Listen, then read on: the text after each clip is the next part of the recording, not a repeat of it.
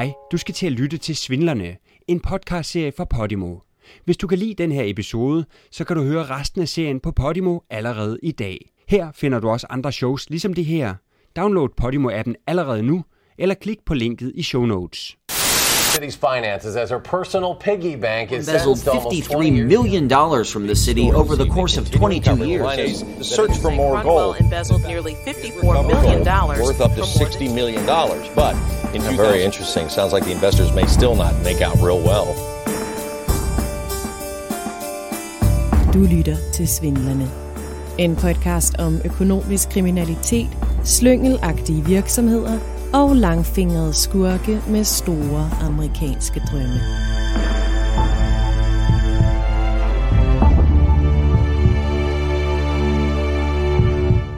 Det her er en prolog.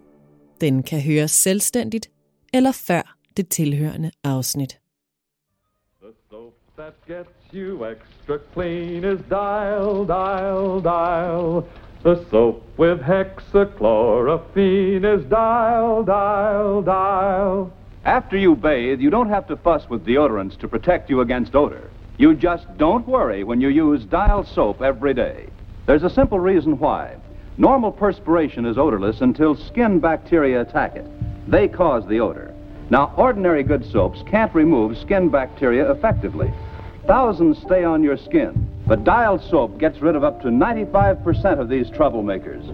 It's the hexachlorophene in Dial that does it. It clings to your skin, keeping you fresh all day. Dial doesn't stop perspiration, but it does stop. Hexaklorofen er et kemisk stof, der blev anvendt som desinfektionsmiddel i 50'erne og 60'erne. Det kunne også findes i sæber, i tandpasta og endda i produkter til babyer. Indtil nævnet for lægemiddelvurdering i USA bremsede produktionen i 1972. Det viste sig, at stoffet gjorde skade på hjernen og havde kostet mindst 15 mennesker livet. Men inden opdagelsen af produktets skadelige bivirkninger, var der fuld gang i produktionen af hexaklorofen. Det er i sådan en grad, at medicinal- og kemikaliefirmaet Northeastern i delstaten Missouri, som fremstillede stoffet, var løbet tør for steder til at deponere det affald, som fulgte med produktionen. I 1971 indgik firmaet en aftale med James Denny, en lokal bondemand, om at opbevare tønder med restaffald i en grav på hans grund. Som betaling modtog han 150 dollar, hvilket svarer til knap 1000 dollar i dag.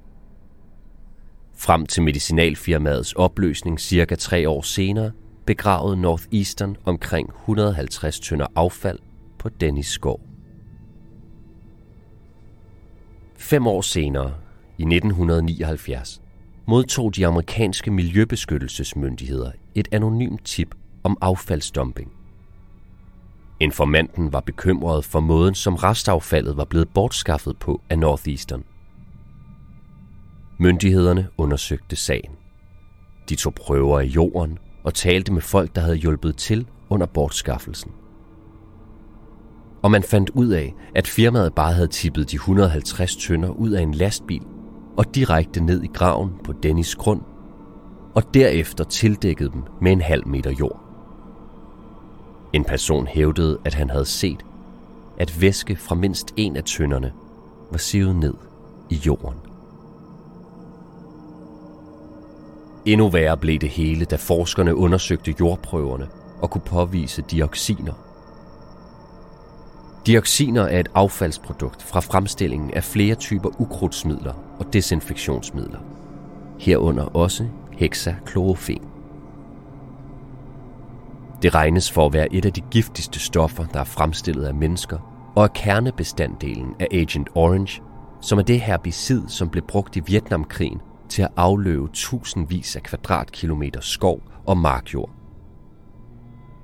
Følgevirkningerne var kraft, diabetes, fostermisdannelser og talrige andre lidelser i de ramte områder. Dioxiner kan holde sig i jorden i årtier og bibeholde den giftige virkning. På tidspunktet for hændelsen lå koncentrationsgrænseværdien for dioxiner på et nanogram per gram jord. Koncentrationen på Dennis skov viste sig at løbe op mod 319.000 nanogram. Mr. Denny, did the chemical company let you know what was in the barrels before they buried them on your farm? No, they didn't tell me what was in it. They just said it's waste. It wasn't nothing harmful. Did they give you any uh, idea of the contents in any way? Well, they, they did say clay. That's about the only thing they did tell me. Just clay and the waste product. There wasn't no liquid in it or nothing, you know.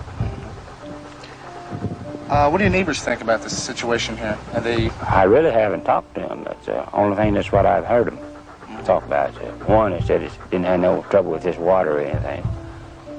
That's, I really ain't talked to none of them. That's, uh, Mr. Denny var ikke den eneste, som havde lavet Northeastern dumpe giftigt affald på hans grund. Der viste sig at være 40 forladte depoter i Missouri, og på dem alle blev der fundet dioxiner. I alt var mere end 500.000 ton jord forurenet. For at rengøre depoterne, byggede miljømyndighederne et hypermoderne forbrændingsanlæg, som man anbragte på Dennis skov. Fra hele delstaten Missouri blev giftig jord fragtet til Dennis skov og brændt af i en ovn ved 650 grader. Dampene fra de brændte kemikalier sivede ud i et andet kammer, hvor de blev skadeliggjort ved 1200 grader. Ovnen havde en kapacitet på cirka 1 ton per time, og hver ton kostede staten 1000 dollar. Ovnen destruerede 99,9 procent af alle toksiske kemikalier uden giftige udledninger. Miljømyndighedernes rengøringsforhavne var effektivt, men dyrt. I alt beløb omkostningerne for rengøringen af depoterne i Missouri så til over 40 millioner dollar.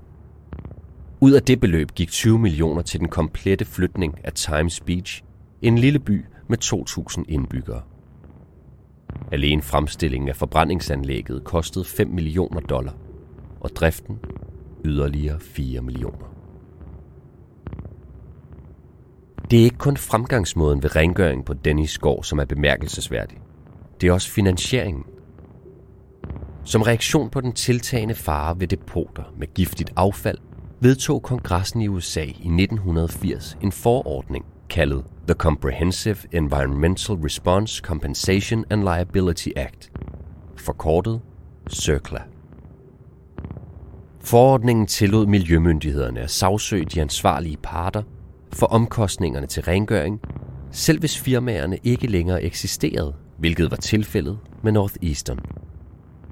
Før forordningen blev vedtaget, plejede myndighederne i den slags sager at forsøge at få erstatning uden særlig stor udsigt til at ville få medhold.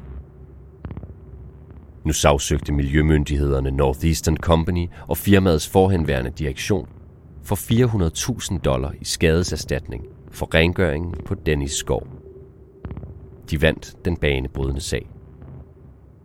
Det var første gang, at en skadeserstatningsklage kom for retten under den nye lov. Et yderligere centralt aspekt i Cirkla-forordningen var etableringen af en ny kapitalfond med navnet Superfond til rengøringen af forurenede affaldsdepoter i sager, hvor det var uklart, hvem der skulle holdes ansvarlig, eller hvor de ansvarlige ikke kunne erstatte rengøringen. Superfonden bestod af 1,6 milliarder dollar og blev indtil 1995 først og fremmest finansieret af olie- og kemikalieselskaber, der var de primære kilder til giftigt affald. Sidenhen er det blevet sådan, at størstedelen af omkostningerne dækkes gennem staten.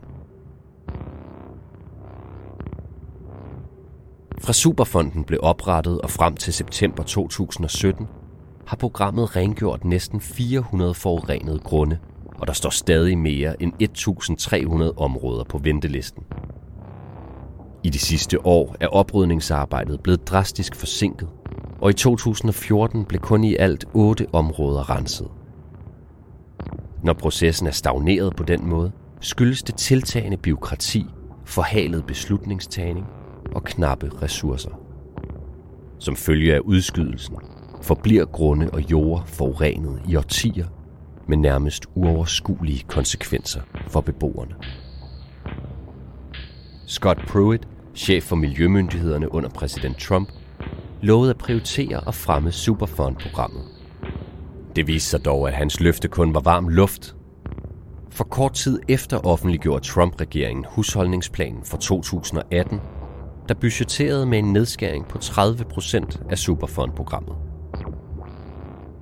Her er reaktionen fra senator Edward Markey fra delstaten Massachusetts. Is it fair to say that even if the EPA task force comes back with constructive recommendations, that if there's a 30% cut in the funding for uh, the remediation of these sites, uh, that there's going to be great harm because the triaging will have to, in fact, occur, and that a vision without funding is an hallucination. You know, saying that you care, here's the vision, but then cutting the funding by 30% only results in um, more kids being exposed around the country. Samtidigt med sagen på Dennis gård i Missouri, udspillede der sig noget i delstaten New York, som også skulle vise sig at blive centralt for etableringen af Superfonden. Lyt med i næste afsnit af Svindlerne.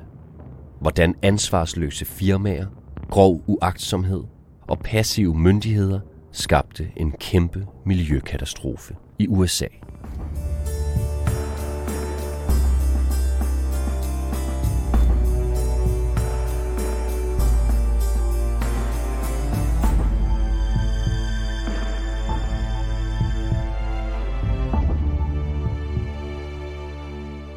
Hej, du har lyttet til Svindlerne, en podcastserie fra Podimo. Hvis du kunne lide den her episode, du lige har hørt, så kan du høre resten af serien på Podimo allerede i dag. Her finder du også andre shows ligesom det her. Download Podimo-appen nu, eller klik på linket i episodebeskrivelsen.